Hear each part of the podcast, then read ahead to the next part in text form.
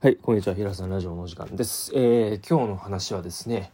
えー、まあ、劣等感、みんなあると思うし、あのーまあ、トラウマとかね、過去嫌なこと起きたとか、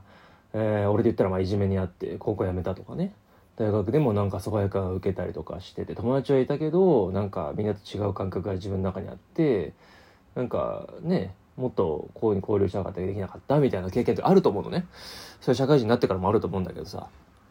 あのみんなにこう言いたいのは俺みたいなラジオを聞いてくれてる人ってこういうことに関してすごくなんだろうな興味関心があって真面目な人が多いと思うんだよね。俺もなんかよく世の中的な人には社会人とかには生真面目とかよく言われるんだけど俺はね正直あのあんまり真面目って言われる好きじゃないんだけど当たり前じゃんと思ってるから俺はそういうふうに生きてきたからそれは当たり前だからさあんま言われても嬉しくないっていう感じはするんだけど何が言いたいかっていうとあのーそういう出来事があったからといって誰かを責めていい理由にはしちゃいけないんだよね。わかるかな？あのー言葉が伝わってると嬉しいんだけどなんか俺もほらあの父親とか母親にも結構虐待も受けてきたし言葉の暴力とか実際の、ね、行動の暴力も受けてきたしね。あのー覚えて覚えてるのは俺今ちょっと田舎に引っ越しちゃったんだけど前埼玉県の春日部市ってとこ俺地元なのね。あのクレヨンしんちゃんで有名なとこなんだけどそこが実家だったの。今引っ越してきて田舎にいるんだけどそこで幼少期育った時の記憶って大体いじめられたりとか学校でね小学校でいじめられたりとかなんか親に虐待を受けてた記憶しかほとんどないのあんまりいい思い出ないのね。うん。で今覚えてるのはね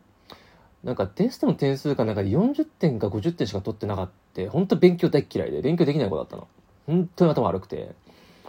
でまあそのテストの点数を見せるとぶん殴られたりとかなんかババリー雑言浴びせられるのを知ってたからあのまあ近くに田んぼがあってね結構田舎の小学校だったからそこにテスト用紙捨てたりとかしてねほらあの今は知らんけど昔もまあ今もそうか。紙切れってさほら水に刺すとさ溶けるじゃん。で隠蔽できるじゃん。小学生考えそうなことなんだけど今思えばおもろいことしてんなバレバレなのやと思いながらさで捨てたりとかするとさなんか、テストどうしたの？みたいなこと聞かれて、いや、なくしちゃったみたいなこと言うと、またなんかそんなこと言って、みたいなこと言われてさ。で、一緒に買い物に行こうと思ってさ、ほら、ちっちゃい頃ってお母さん大好きじゃんか。しかも男の子って大体マゾコンじゃん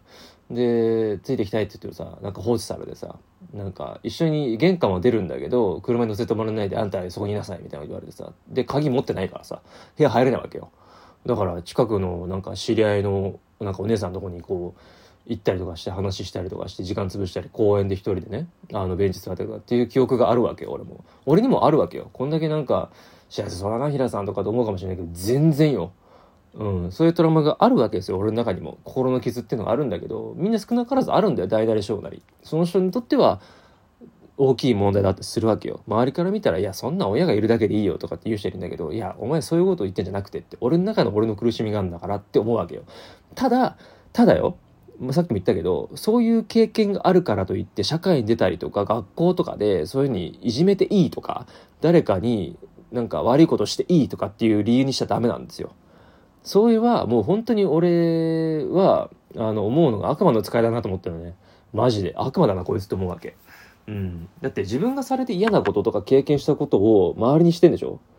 学んでねえじゃんそいつって思うわけ。最悪だなこいつって思って。何もなくって何もそういうなんかトラウマとかも感じないで嫌な経験をしてないやつがいじめんだったらまだわかるんだよ。いやしていいわけじゃないよ。いじめはダメだよ。絶対しちゃダメだけどまだわかるのよ。でもそういう経験をしたやつがやるのが一番立ち悪いと思ってる。だって嫌な気持ちを理解してるわけでしょ。だからどういうことしたらいいかっていうのは分かってるわけじゃん。意識的にやってるわけじゃん。でしょ？そういう経験しないやつは無意識でやってるからまだうん分かるわけじゃないけどなんつったらいいのかな。どっちも良くないよ。うん、どっちがいい悪いじゃないよ。だけど、後者の方、あの、要は、自分でそういういじめられたりとかトラウマとか抱えててこういうことされたら嫌だろうなっていうのがあるにもかかわらず、その傷を自分が埋めたいがために誰かに攻撃したり、誰かの足引っ張ったり、なんか電車の中で、例えば、カバンが当たったのに謝らないとか、靴踏んだのに謝らないとか、ね、あの優先席付近で真ん中におっさんドカンと座ってて隣のおばちゃんたちがなんか座りづらそうにしてても関係ねえみたいなね。やってるやついるじゃない？座り直しにドカンと座るバカとかさ。ああいうのとかって論外で俺からしたら。ああいうのが人の痛みを分からないアホな人間だから相手にしちゃダメよ。うん。ああかわいそうな人間だなってあ人生1回目なんやなみたいな。うん。1回目も始まってねえじゃねぐらいに思っとけばいいんじゃないうん。そうそうそうそう。だから別次元の人間で宇宙人来ちゃったなみたいな。あ宇宙人になっちゃったって思えばいいしなんか傷を負ってるにもかかわらずそれを埋めようとしてる人ってその人しかわからないかもしんないけどなんかその見えない世界っていうのを少しずつ分かってくると多分こいつの顔色とかで分かるじゃん。顔のか血色とかさなんか顔つけで分かるじゃん。いじめられたとかおなんか劣等感変えてる人って。顔つきに出るのよ。節目がちだったり猫背だったり。なんか自信なかったり。なんか声のトーンがなんかすっごい低かったりとかしてなんかボソボソって喋ったりとか。覇気がないってよく言うんだけどさ。なんかその人がいい悪いじゃなくてその人の行動とか発言が悪いわけだから全部否定するつもりじゃないけどもし傷を負っている人がいてもしやってる人がいたら本当にやめて。周りマジ迷惑だから。うん。絶対やっちゃダメそういうのって。でやったんだったらめちゃくちゃ猛省して次回やらないように反省しまくって自分の何がいけなかったんだろうってあ睡眠不足だったのかなとかあご飯がちゃんと食べれてなかったのかなとかちゃんと運動ができてなかったのかなってこの3つは大体要素だから。